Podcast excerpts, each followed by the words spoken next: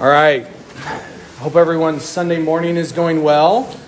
Just a reminder Art is suffering in the beautiful island of Hawaii. And so he's called in the bullpen and he said, Hey, you're up. Um, and so here I am this morning. You guys have second string bringing you the word this morning. Um, and I'll tell you this, and I've shared this with a couple people this morning. Um, the Lord knows what He's doing because I, know, I didn't think I was going to teach 54 and 55, but here I am. Art said, Hey, you're, you're going to need to put something together. And so I've done that. And I will tell you, Isaiah 54 is challenging. There's a lot going on here. Um, and I've learned a lot. And so my goal here this morning is just to share what I've learned and my heart behind it. But before we dive into that, I want to I want to kind of set the stage help us remind you of some things. Remember, we're at the peak of our study in Isaiah. We've been studying Isaiah now for over a year, and we've been building up to chapter 53. And 53 was last week, the last couple weeks. And as you know, Isaiah 53 is the last servant song, and it talks about the suffering of the Messiah, and it communicates about a Messiah who is to come. And he's to be that perfect sacrifice. And we all know who that is it's Jesus Christ. And so, chapter 53 describes to us the work that Christ accomplished. And some of you are probably familiar with the saying, hey, there's a little more meat on that bone, right? And so last week, we took a big chunk out of that piece of meat. And Isaiah 54 and 55, there's a little more meat on this bone. And we're going to continue to dive into this. And so there's a couple things we need to remember about what we have learned from the book of Isaiah as we come off of chapter 53. And we begin to understand chapter 54 and 55. So remember, the first half of Isaiah, God was using Israel for his purposes. Israel was to be his chosen nation for other nations to see who God was and for them to come to a saving knowledge of who God was. But as we know, Israel failed at this. They failed miserably because of that failure. God brought judgment upon them. And he also warned about this judgment that's to come. Isaiah has been communicating this. And he also is warning about the judgment to come to other nations up to this point. We also need to remember that the last third of this book, which is where we're at, so starting in chapter 52 all the way to 56, okay, is future prophecy. There's a lot of it here, right? So a lot of this hasn't occurred yet. So, eschatology, we're going to see some of that. And then also keep in mind, there, there's a shift in God's plan of redemption here. Okay? God is no longer going to be using Israel for his purpose. The door has been shut temporarily. And so, as we read in this chapter, God has not and he will not abandon Israel. And we're going to read this today in 54. And then God, in his great wisdom and what he wants to accomplish, now shifts to other nations or the Gentile nations. And that's you and I. And we will read and see God's magnificent kingdom expand. And it's going to go beyond the nation of Israel. So God has now chosen his son, which is why we're coming off Isaiah 53, to help accomplish this. Not just for Gentiles, but also for Israel. And so now we get here to chapter 54 and 55, and I would make a strong argument that chapters 53 through 55 are all linked together. And you cannot understand 54 and 55 without understanding 53 so, when we talk about our illustration of being at the peak of Isaiah of this mountain, okay, the climax of Isaiah, we often think of chapter 53, but I believe, and what I want you to think about in the future, is that it's 53, 54, and 55. So, think about we're at the peak, and now we're kind of walking around at the top of this mountain with chapter 54 and 55. And so, hopefully, this helps you kind of set the stage in your mind as we begin to unpack chapter 54. And so let me read you a quote from Spurgeon about this chapter here. It's in your handout. It says, Try and suck all the sweetness that you can out of this chapter while we read it. The personal application of a promise to the heart by the Holy Spirit is that which is wanted. The honey in Jonathan's wood never enlightened his eyes until he dipped the point of his rod into it and tasted it. Try and do the same. This chapter is the wood wherein every ba doth drip with virgin honey. And then he says, Sip, taste, be satisfied. So 54 is now going to highlight the promises of God, the salvation and restoration of Israel, and those who believe in Christ. And then ultimately, it's going to lead into chapter 55, which will be an invitation for all to accept the Messiah for salvation. Chapter 53, remember, described the work Christ accomplished. And now, chapter 54 is going to highlight the results of his work from chapter 53. The Lord Jesus came to do his Father's will, he came to do something for sinners. Chapter 54 is just going to be an extension of the Father's will. And so keep in mind, even though I have categorized this chapter as the results, chapter 54 is ultimately a chapter about salvation for Israel and the promises of God, which is why I've titled our lesson Standing on the Promises of God. Chapter 54 is communicating what will happen after Messiah's suffering. The promise of salvation given and offered to everyone including the nation of Israel. What we will see here in chapter 54 is the way that God's redemptive promises to Israel and to the whole world get fulfilled in the millennial kingdom and eternally in the new creation. It was a little bit mind blowing to me as I was studying this chapter. Chapter 54 is essentially the results for what will happen once Israel repents and prays the prayer that we read about in Isaiah chapter 53, verses 4 through 7. This chapter is describing the effects of their repentance, how God will keep his promises and fulfill everything he has said. And I want to remind you something here as we go through this. When God speaks, it happens. We see a picture here of the millennial kingdom for us as a church.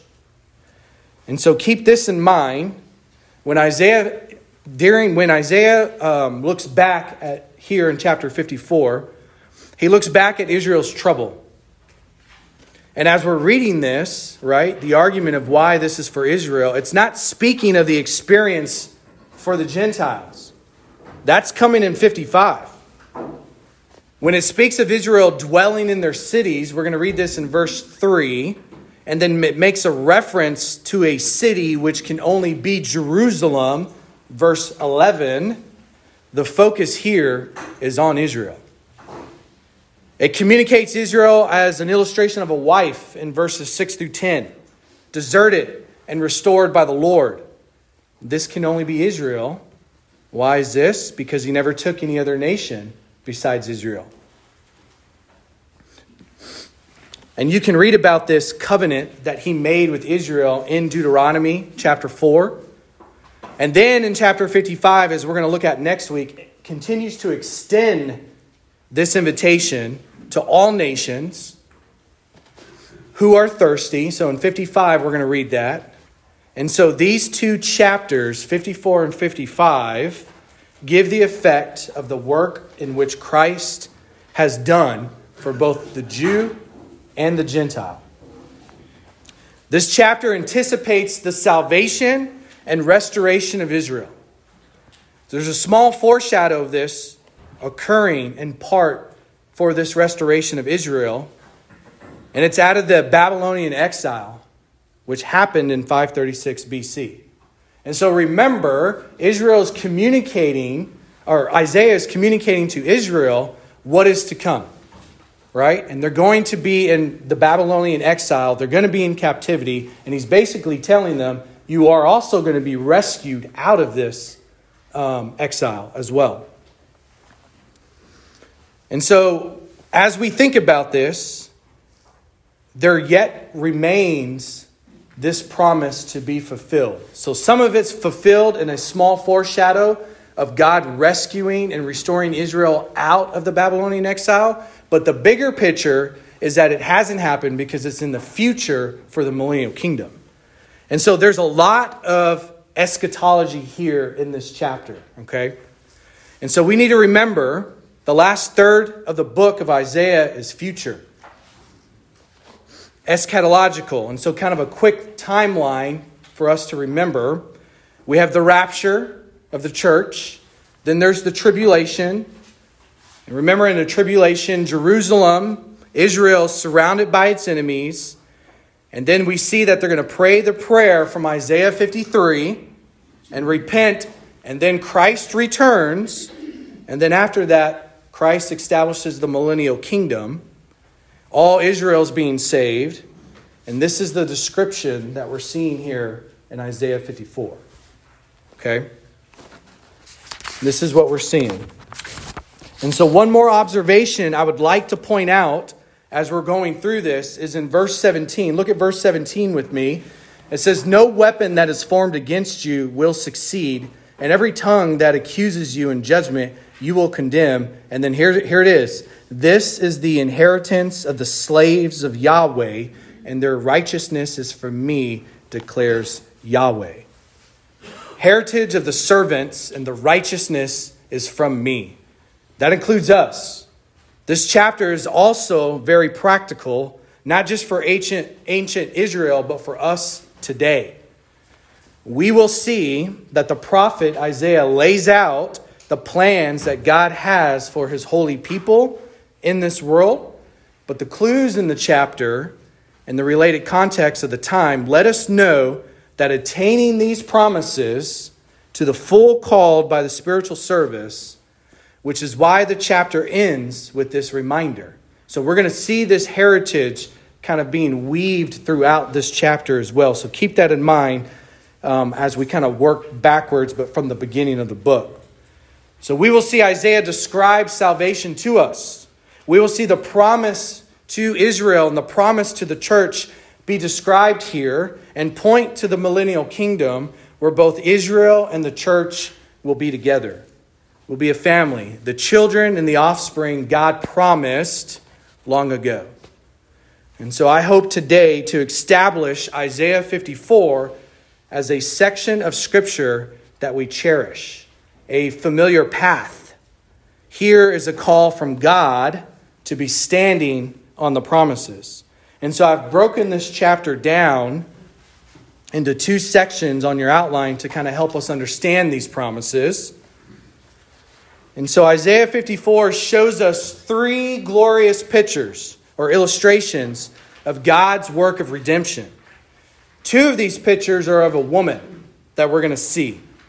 And this woman in Isaiah 54 is Israel, who had suffered the loss of many children in God's judgment. Okay? Therefore, Isaiah writes a message of comfort to them. So he's telling them, judgment's coming, you're going to go to the exile. And then now here we are. He's going to begin to communicate and comfort the people of Israel. You're going to be rescued out of this exile, but ultimately, you're going to be rescued for salvation in the future as well. so, all of that came from the Lord because of their sin, that judgment. And so the servant had become ultimately the guilt offering for sin, as we read in chapter 53. So the effect was that the judgment against Israel and everyone is now over and comfort from the Lord is being emphasized here in Isaiah 54. Israel will no longer be in danger of extinction, nor is she going to be separated from her loving husband, nor is she going to be a city that fears her enemy. And so, these two points that I have here the Lord assures his people of restoration and renewal. I'm kind of pulling that from verses 1 through 10. And then the second point is the Lord assures his people of safety and security. And I'm pulling that from verses 11 through 17. So let's read the first three verses here. It says, Shout for joy, O barren woman who has not given birth. Break forth into joyful shouting and cry aloud, you who have not been in labor. For more numerous are the sons of the desolate one than the sons of the married woman, says Yahweh. Enlarge the place of your tent. Stretch out the, the curtains of your dwelling. Do not hold back. Lengthen your cords and strengthen your pegs. For you will spread abroad to the right and to the left, and your seed will possess many nations and will resettle the desolate cities. Jerusalem and Israel, addressed as a woman, is separated from her husband in these verses, and that's the Lord is assured, and you'll see here, is assured that her children, the people of Israel, will be restored and will multiply, and that she will be reunited with her husband. The main theme in these first 10 verses is the Lord is communicating a promise, a promise of restoration and renewal. These first three verses are highlighting and communicating a deeper promise within that theme. If we want to be more specific, the Lord is promising and communicating a, prom- a promise of dominance. He is guaranteeing total dominance of his people. And so, our first illustration of God's promise, as I've outlined here, is we see the restoration and renewal is compared to a barren woman who will now bear many children. So if you notice, this section, these three verses, they're opening up with gentle commands here from Isaiah. Israel should sing. Israel should enlarge their tent. Israel should fear no more. Gentiles, us, are called to a similar blessing. And we're going to read more about this next week in Isaiah 55 1, where people are invited and commanded to feast on the Lord without pain. All of this is in response to the work in which Christ did and accomplished from Isaiah 53. And so when we read, Sing, O barren, you have not bore.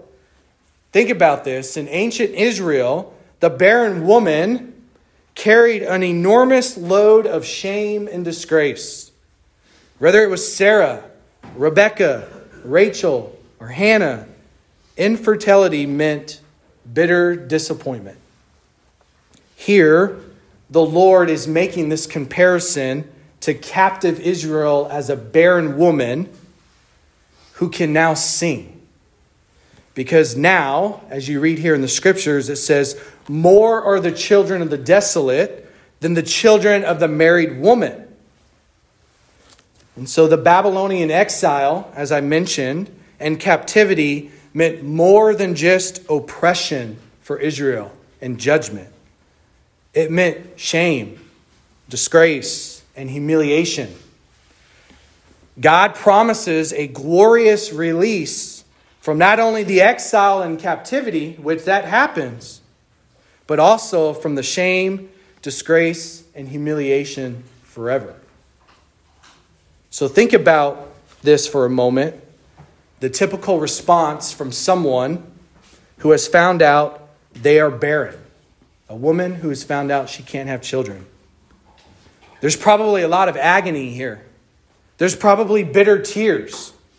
There's probably questions and complaints. Why me? The last thing a lady would be found doing after finding this out is singing. Is singing. Yet, Isaiah is basically saying, This is the command. Sing, O barren one. So, why is he giving this command?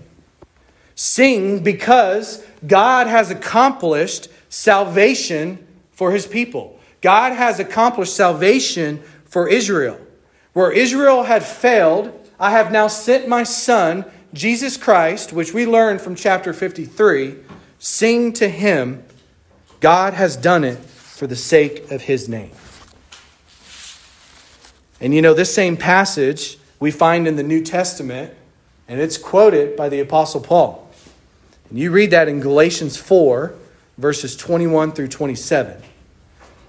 And I'm going to read it here. It says, Tell me, you who desire to be under the law, do you not listen to the law? For it is written that Abraham had two sons, one by a slave woman and one by a free woman.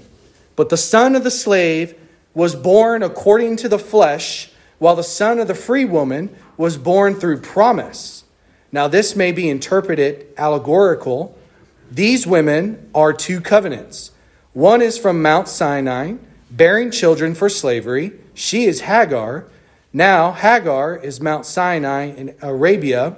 She corresponds to the present Jerusalem, for she is in slavery with her children, but the Jerusalem above is free, and she is our mother. For it is written, and here we have it from Isaiah 54 Rejoice, O barren one who does not bear, break forth and cry aloud, you who are not in labor, for the children of the desolate one will bear more than those of the one who has a husband. In reference to this miraculous birth of those under the new covenant, Paul also probably intended the phrase, more are the children, to also indicate that the children of the new covenant would outnumber the children of the old covenant. So here's the idea Abraham had two children, which represents two covenants. One is law and slavery, the present Jerusalem. The other is grace and freedom, the Jerusalem above, Jesus Christ. The New Testament orients us away from the literal Jerusalem to a heavenly Jerusalem. Sing and do not be burdened again by a yoke of slavery. That is what's being driven here in this opening verse. There's only two ways to serve God seek to gain his approval by good works, circumcision, and slavery, or trust Christ and his work and the freedom within that. So, the Christian, us, we respond to this free gift of salvation, and it only leaves us with one response as well is singing, praising. It cannot be helped. And so that's why it says it here. And so here's what I want to remind us as well Israel, New Testament saints, his people do not participate in the servant's atoning work. He did his work for them without their help. But now they have benefits they did not deserve or produce and they are called to sing for joy. Like a woman who never went through labor but has the baby nevertheless. The people of God enjoy the work of their Savior on their behalf. Isaiah is teaching us here salvation is a free gift. And this is the same for you and I as well. Now, as we move through the text here, as you see in verse 2, it says, Enlarge the place of your tent. The curse and shame of barrenness would be so completely broken. It's going to go away, it's no longer going to exist, and Israel will be fruitful. That they would have to expand their living space. This would be of comfort coming out of the Babylonian exile, right? Because they felt themselves very small in number weak. And so here we have this promise from Isaiah that would strengthen them as they come out of this exile. So, anyone enlarging a tent, think about this, would look very foolish if the children did not come. This is not possible here in this text because it is not a conditional promise, but a declared fact that their seed will spread out so much that they are going to possess many nations.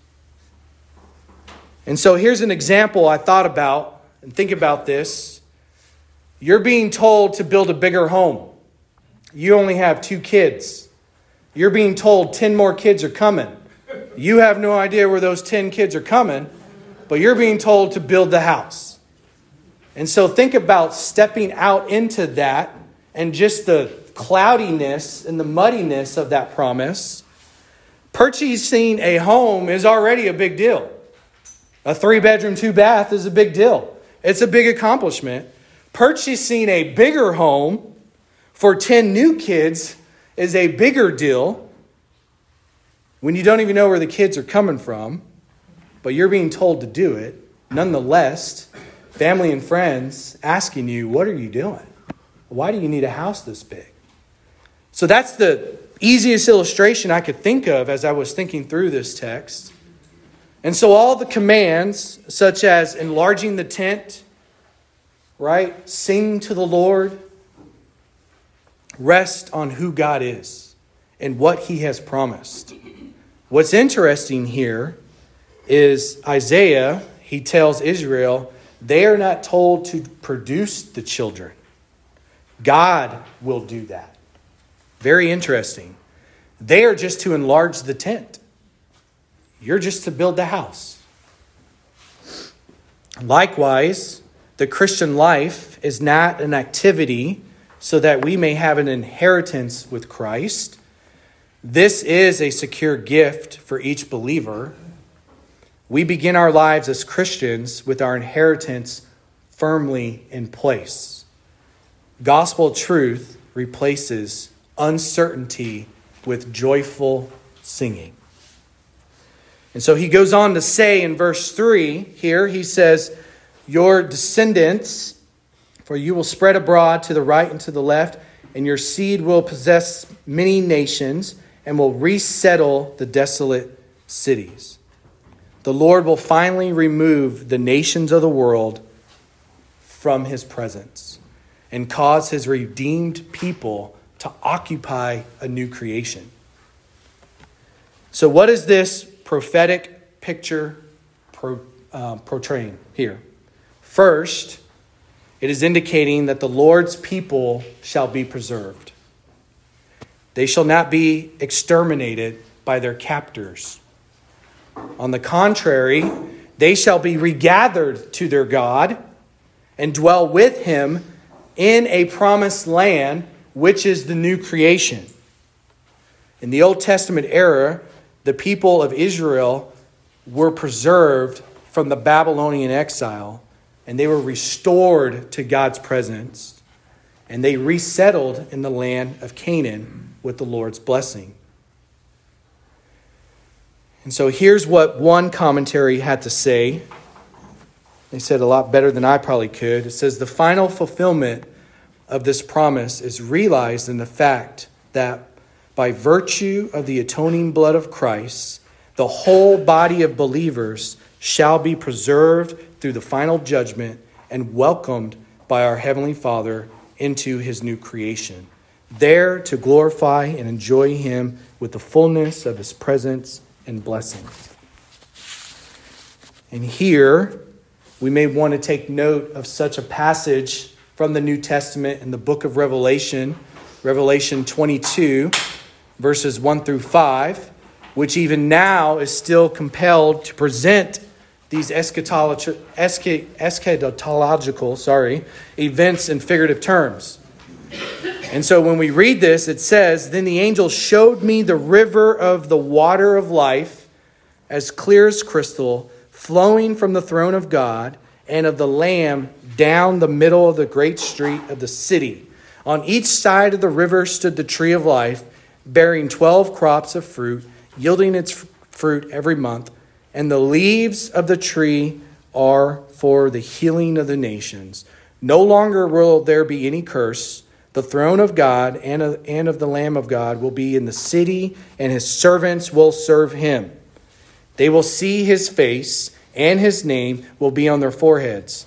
There will be no more night. They will be they will not need the light of a lamp or the light of the sun, for the Lord God will give them light, and they will reign forever and ever.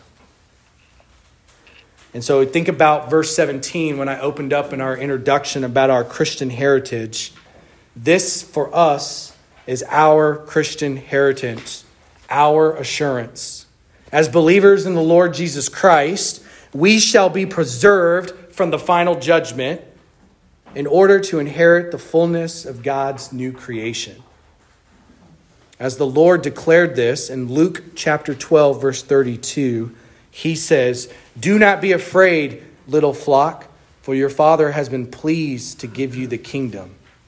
This is a comforting promise he has made to all of us who believe in him, and he's making this promise to Israel as well. So, as we move on, as if infertility of a barren woman isn't bad enough, now we're going to see widowhood. And so, a situation uh, is going from bad to worse. The widow lived with reproach in these days. Even worse, you, Israel, are like a wife here, deserted in her youth, is grieved. But get this where it says here in the scriptures, the Lord is your redeemer and your husband. So the Lord will have compassion on you. After wrath, there will be a covenant of peace. Our second illustration of assurance this morning, the re- uh, that basically illustrates restoration and renewal, is compared to a deserted wife who is comforted by her husband. Israel will be restored like a widow who is rescued from her reproach. And we're going to kind of see that restoration over the, these next four to, uh, verses 4 to 10. And so look at me in verse 4 through 6. It says, Do not be afraid, for you will not be put to shame, and do not feel dishonored, for you will not be humiliated, but you will forget the shame of your virginity, and the reproach of your widowhood you will remember no more. For your husband is your maker, whose name is Yahweh of hosts, and your Redeemer is the Holy One of Israel, who is called the God of all the earth. For Yahweh has called you like a wife, forsaken and grieved in spirit, even like a wife of one's youth when she is rejected, says your God. And so when we look at verses 4 and 5, the former shame, right, which is sometimes endured by some women who are not able to have children. All of that's going to be gone. And Israel was once a proud nation. Remember this under David and Solomon. They had fallen to the status of exiles, God sending them into judgment in the foreign land. No one was looking on them as a nation anymore. This disgrace and what they essentially brought up through this judgment, this disgrace would end because of the intervention of the mighty hand of God. And we read about that mighty arm of the Lord in Isaiah 53, verse 1. He had to intervene. So, apart from him, Israel would be non existent, as almost every other nation was during their time. With him, though, they will no longer be humiliated. Nations will come to them to learn the ways of the Lord. We read about that in Isaiah chapter 2, verse 3. The nations will rally to the Son, to Jesus, the Son of David. We read about that in Isaiah chapter 11, verse 10. This happens because the Lord who made them to be a nation at the beginning is still their God. He is the Almighty God, not only of Israel, but of all the earth. And you can read that in Romans 3:29, Romans 4:18. And so we also see here that the Lord addresses Jerusalem, the city representing all of his covenant people. And he declares, he says, "Do not be afraid, for you shall not uh, suffer shame anymore. Do not fear disgrace, for you shall not be humiliated. This is all in verse 4. You will forget the shame of your youth, and you will no longer remember the reproach of your widowhood. Just as God compared the disgrace of Israel to the shame of a barren woman, Now he compares their humiliation to the reproach of widowhood. Here, the Lord is promising the rescue from both of these situations. He's promising rescue from both shame and humiliation. This rescue doesn't just stop at Israel, this rescue extends to both you and I today and for all of humanity. So in verse 5, when it says, The reason for this sure word of comfort and confidence is given to us in verse 5, he says here, Your Maker is your husband. So the very God that made us and to whom we must give an account, he is also the Christian's loving husband who will receive his people and his precious bride on the last great day. The Holy One of Israel is your Redeemer. The God who is himself infinitely holy and who demands holiness is at the same time the Redeemer of his people. He himself has satisfied all of the demands of his holy law and provided us with his own perfect righteousness. And so I want to point out where we read the same language here in the New Testament from the Apostle Paul. It's in Philippians chapter 3, verses 8 through 9 in regard to this perfect righteousness. It says, I regard all things as loss on account of all surpassing value of the knowledge of Christ Jesus my Lord, because of whom I have suffered the loss of all things. Indeed, I regard all such things as rubbish, in order that I may gain Christ and be found in him, not having my own righteousness, which is derived from the law, but that which is through faith in Christ the righteousness that is from God received by faith. And so look at me now here in verse 6. And what we're going to see here now is the Lord now describes his people as a wife who has been restored to her husband. Israel, in her rebellion, is compared to a wife who has been divorced, unfaithful, but now she is restored and brought back into a covenant relationship with her husband. Verse 6. That's what that's communicating there. And look at me, look, look here with me. We're going to read verses 7 through 8 now. It says, For a brief moment I forsook, I forsook you, but with great compassion I will gather you in a flood of fury. I hide my face from you for a moment, but with everlasting loving kindness I will have compassion on you, says Yahweh your Redeemer. So the Lord declares, for a brief moment, I have abandoned you. But with great compassion, I will bring you back. So in verse 8, in a surge of anger, he says, I have hid my face from you for a moment, but with everlasting kindness, I will have compassion on you, declares Yahweh your Redeemer. Where else do we read this in the New Testament? Well, I'm glad you asked because we're going to read it. So, the same language in the New Testament is in Romans 11, verses 25 through 27. And he starts, he says, Lest you be wise in your own sight, I do not want you to be unaware of this mystery, brothers a partial hardening has come upon Israel until the fullness of the Gentiles has come in. And in this way, all Israel will be saved, as it is written, the deliverer will come from Zion. He will banish ungodliness from Jacob, and this will be my covenant with them when I take away their sins. And so, in the Old Testament terms, here is a reference to Israel's exile into Babylon and then their restoration out of that exile to the Lord and to his into his presence into the promised land of Canaan. A small foreshadow that Israel would have experienced in that moment, but now futuristic right? It's still yet to come. That partial hardening is still there because God is still working and saving the Gentile nations.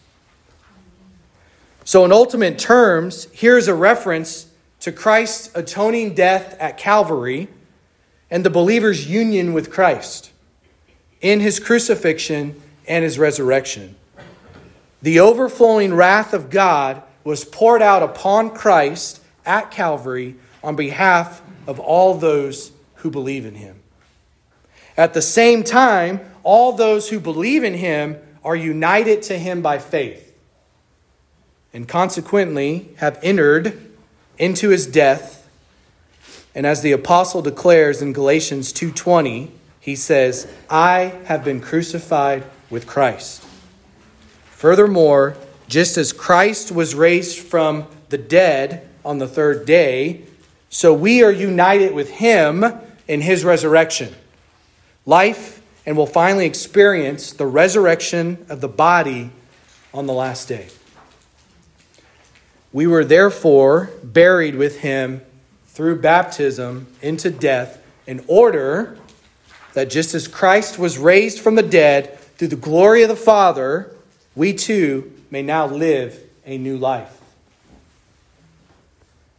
And so here in Romans 6, it says, If we have been united with him like this in his death, Romans 6, verses 4 through 5, and then verse 10. If we have been united with him like this in his death, we will certainly also be united with him in his resurrection. The death Christ died, he died to sin once for all, but the life he lives, he lives to God. And so we are now going to take a look at verses 9 through 10. And these verses are extremely fascinating to me and out of this entire study really stood out to me.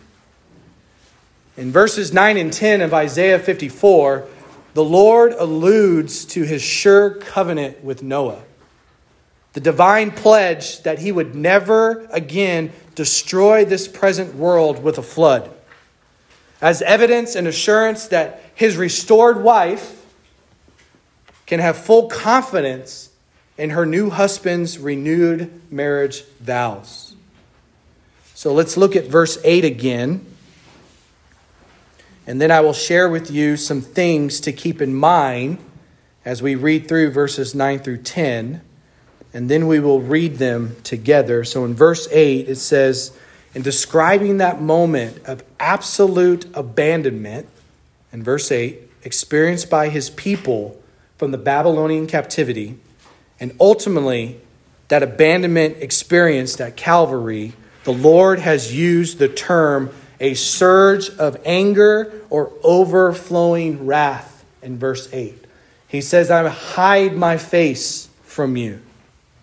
And so, picking up on those terms, picking up on the term of surge of anger, overflowing wrath, I will hide my face from you. The Lord compares the outpouring of righteous wrath to the waters of Noah in this verse.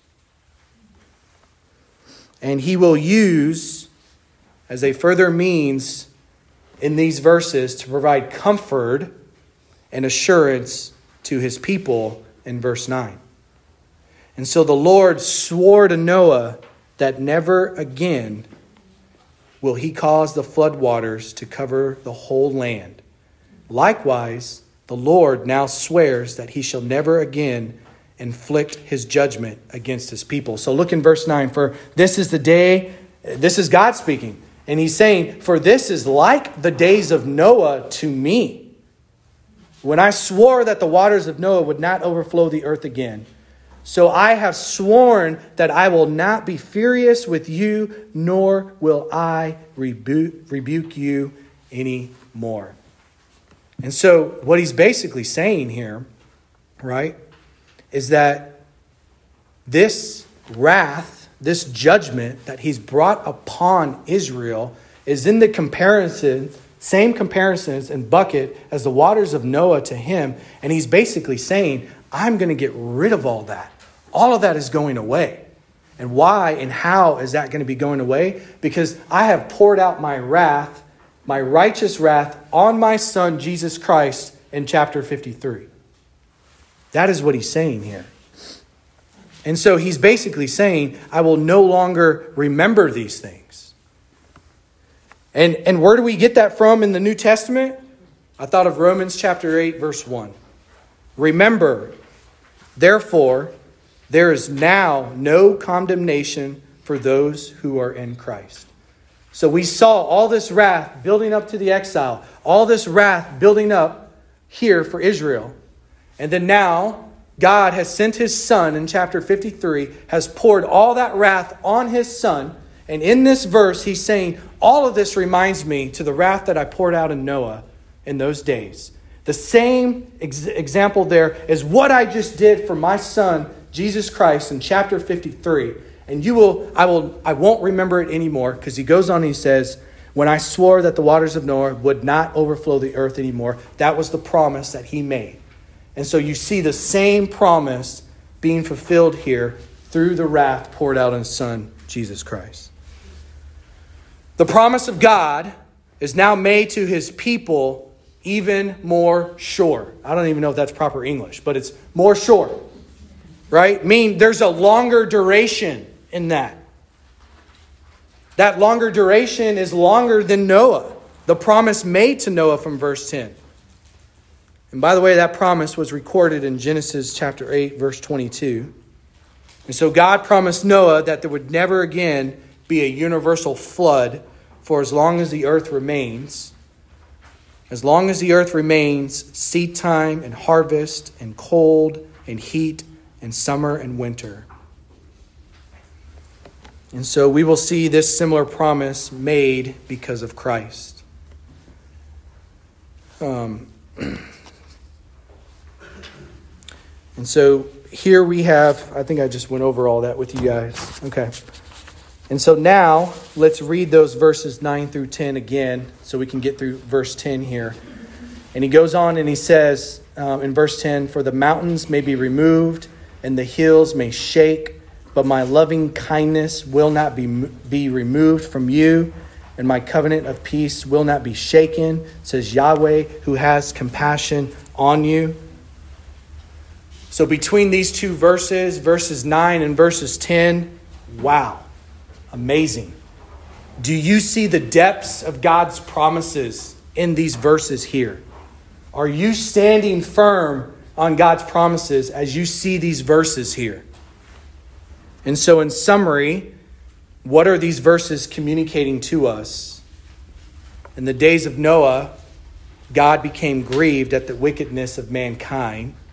God sent a flood for 40 days and 40 nights and wiped out humanity, except for Noah and his family in the ark. God sent a rainbow to say never again. Now, because of Israel's wickedness and disobedience, God sent his son.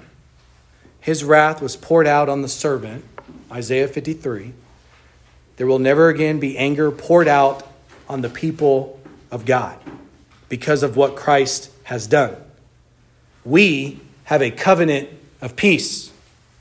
The small snapshots of a barren woman, a deserted wife from her husband, living in the exile, never again will this judgment be poured out on Israel or anyone who believes because the wrath was satisfied in Christ and for all who believe.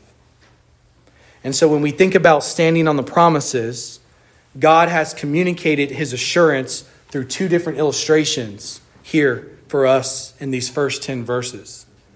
Standing on the promises of God means believing what God has said. God set the rainbow in the sky to remind them of the covenant of God had made with man to never flood the entire world again. God's word is good. He does what he says, and if he says he forgives, he does. Remember, this is the theme of salvation. So if God says, I will forgive, that will be removed, then that means it will happen. If he says there will be a covenant of peace, then there is a covenant of peace. This is the promise Isaiah is telling Israel. And so here's the recap of these verses if you're taking notes. Verse 4, he says, Fear not. That includes worry and anxiety. In verse 4 again, he says, You will not be disgraced. These are all the promises he's talking about. Verse 4 again, You will forget the shame of your youth. Verse 5, Your Maker, your Creator, is your husband and your Redeemer. Promise. Verse 8, another promise. In God's everlasting love, he will have compassion on us. Verse 9, I will not be angry with you anymore. Verse 10, my steadfast love and covenant of peace shall not depart from you. A lot of promises packed into these first 10 verses. And so, what is this prophetic picture portraying? The Lord's people will not be ashamed when they stand before Him, they will not be cast away. For He has redeemed them, and He has established with them an everlasting covenant of peace. And so, the Old Testament application here, as we continue to draw on the illustration of, of Babylon, because of their spiritual adultery, the Lord had divorced his people Israel, sending them away to the Babylonian captivity. And he is saying, I'm never going to do that again. Never going to do it again. But now he has called them back to himself with the assurance that their shame, their disgrace, their humiliation has all been replaced with a renewed covenant of peace with their Lord and God through Jesus Christ.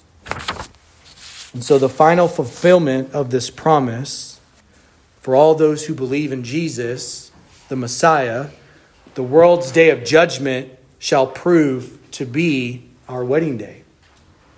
Rather than being cast away in shame into total darkness, we will be received as the Lord's bride with whom he makes an everlasting covenant of peace.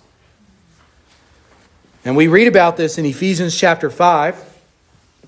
We just we've also talked about this in main service. Christ loved the church. Ephesians 5 verse 25. Christ loved the church and gave himself up for her, so that he might sanctify her, having cleansed her with the washing of water by the word, so that he might present the church to himself in glory, without blemish or wrinkle or any other such thing but being holy and blameless. We know that God does exactly what he says. He regards his word above even his own name. In Matthew chapter 24, verse 35, he says, Heaven and earth shall pass away, but my word shall not pass away.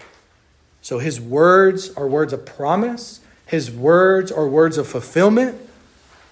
This is just saying that God's word is completely absolute. He is a merciful God. And in Hebrews 8:12, here's what it says. It says, "For I will be merciful to their unrighteousness, and their sins and their iniquities will I remember no more." A merciful God.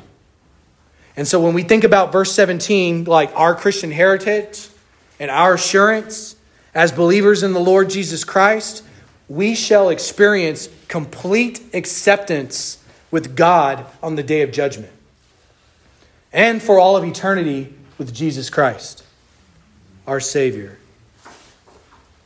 And so now, for our final illustration of restoration, we will see a picture of future and final restoration in the new city of Jerusalem. We will see the splendor, the safety, the protection of this city. We are going to see a lot of imagery here. We're going to see a lot of description of the new Jerusalem. So bear with me as we go through this. But as we read verses 11 through 14, you're going to see things like fair colors, sapphires, agates, carbunacles, pleasant stones, this elaborate ornament, um, ornaments, descriptions, and how this will out, out, outfit Jerusalem and what this is going to look like in the future. And so, eternally, the messianic reign following the millennial kingdom. And we're going to read more about that in Revelation 21.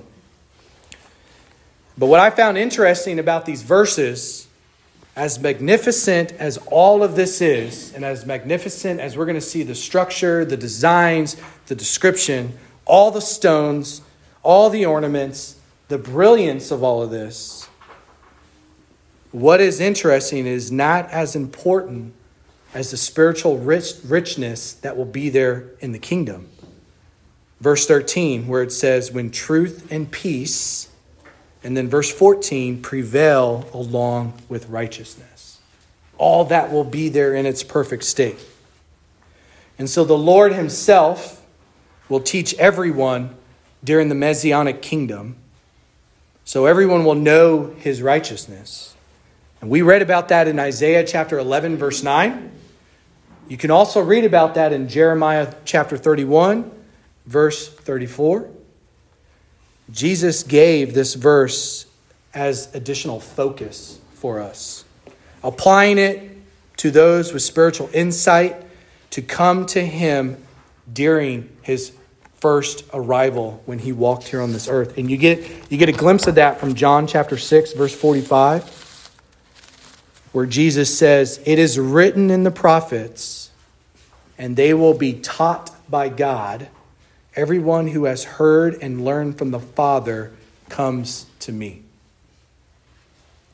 And so look at verses 11 and 12. and it says, O afflicted one, storm tossed and not conformed, comforted, comforted behind, behold, I will lay your stones in antimony and your foundations I will set in sapphires. Moreover, I will make your battlements of rubies, and your gates of crystal, and your entire wall of precious stones. And so, what's he saying here? This is speaking of that holy city that is to come, that new Jerusalem that's, that he has prepared, which will come down from God out of heaven. And we read that in the scriptures in the book of Revelation, Revelation 21. I'm going to read that for us. Revelation 21, 19 through 21.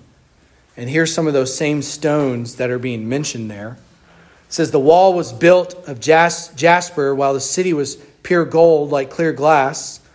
The foundation of, of all of the city were adorned with every kind of jewel. The first was jasper the second sapphire, the third agate, the fourth emerald, the fifth oxen, the sixth car- carnelian, the seventh, I don't know how to say some of these, uh, the eighth beryl, the ninth topaz, the tenth. You get the point. There's a lot of stones here. Okay? And then there's amethyst, right? Which I'm all about the amethyst, right? If you have a birthday in February. And the 12 gates, and in verse 21, and the 12 gates were 12 pearls each of the gates made of a single pearl, and the street of the city was pure gold like transparent glass. And so here we have verses 11 through 17 is just this future description of the new heavens, the new earth, the new Jerusalem. And, and in book of Revelation is talking about it as well. And then look at verse 13. It says, All your sons will be taught by Yahweh, and the peace of your sons will be great. And I just thought about Hebrews 8, verses 10 through 12. For this is the covenant that I will make with the house of Israel after those days, said the Lord. I will put my law into their mind and write them in their hearts, and I will be to them a God, and they shall be my people. And they shall not teach and they shall not teach every man his neighbor and every man his brother, saying, Know the Lord, for all shall know me for the least to the greatest, for I will be merciful to their unrighteousness and their sins and their iniquities will I remember no more. Everyone being taught by God, everyone being taught the scriptures and his word because of what his son Jesus Christ did on the cross. Why? Because Israel didn't get it done. Israel was not communicating who their God was. And you're going to continue to see this. Ultimately, we're going to be taught by Christ. Verse 14 In righteousness you will be established. You will, by, you will be far from oppression. You will not fear, and from terror, for it will not come near you. And I just thought about where there's righteousness, there is perfect peace also.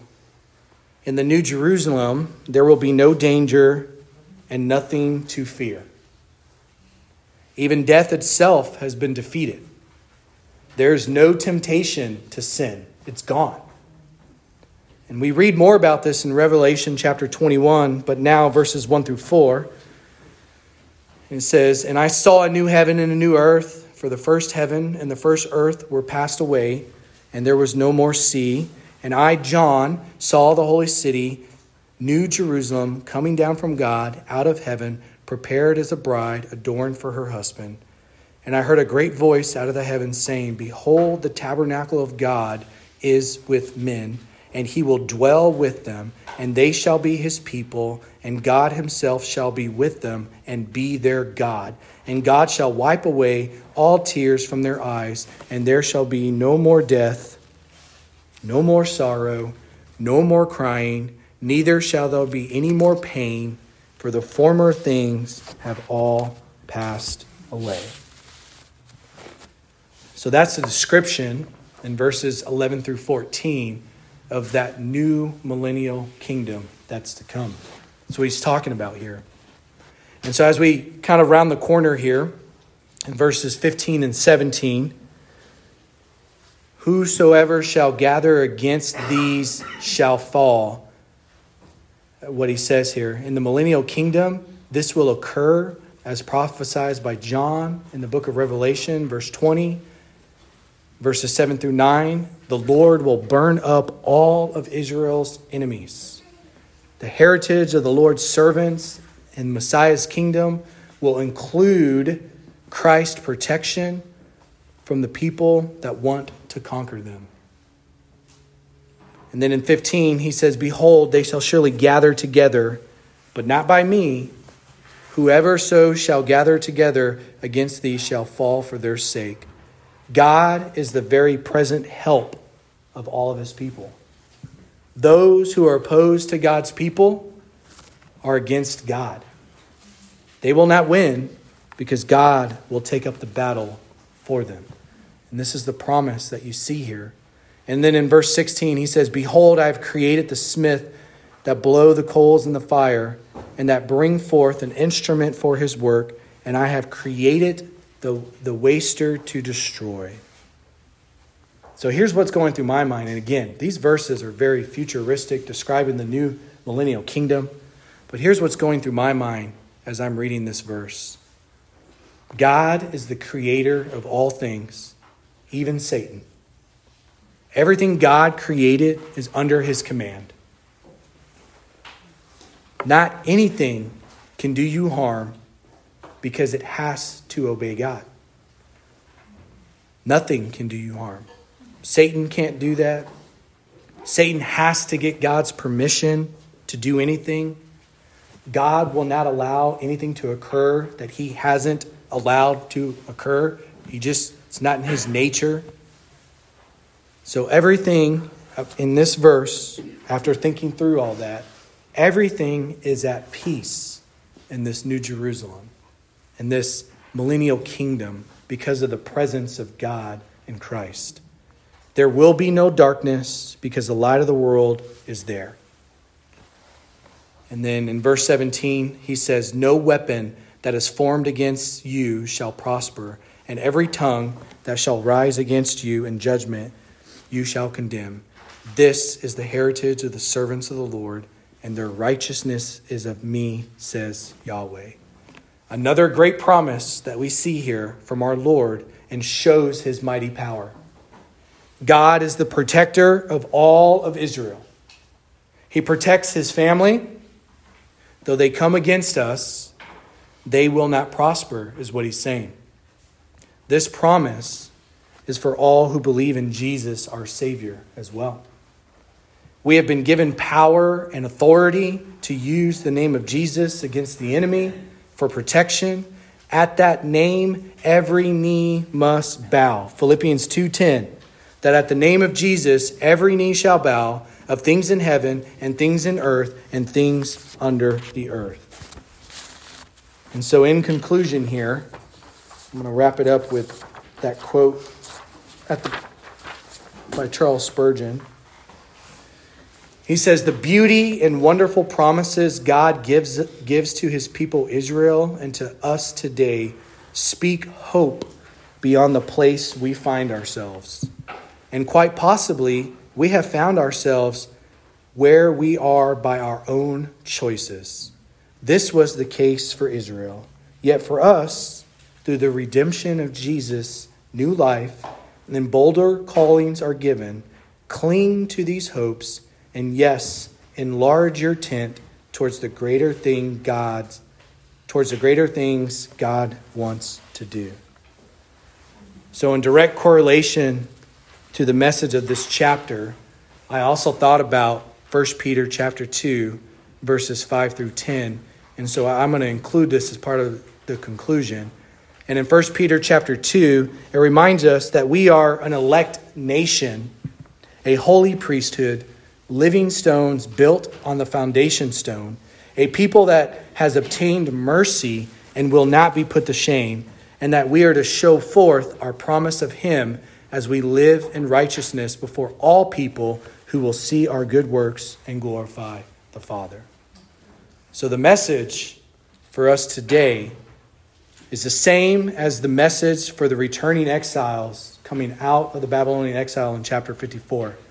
God has begun a new work in Christ and called us as a kingdom of priests and a holy nation, displaying the mercies and righteousness of God great promises of blessings, of peace, safety, and victory are held out to all those who obediently walk in God's perfect will for our lives and that place their trust in Him. But I'd also say that this does not complete the fulfillment of these verses either.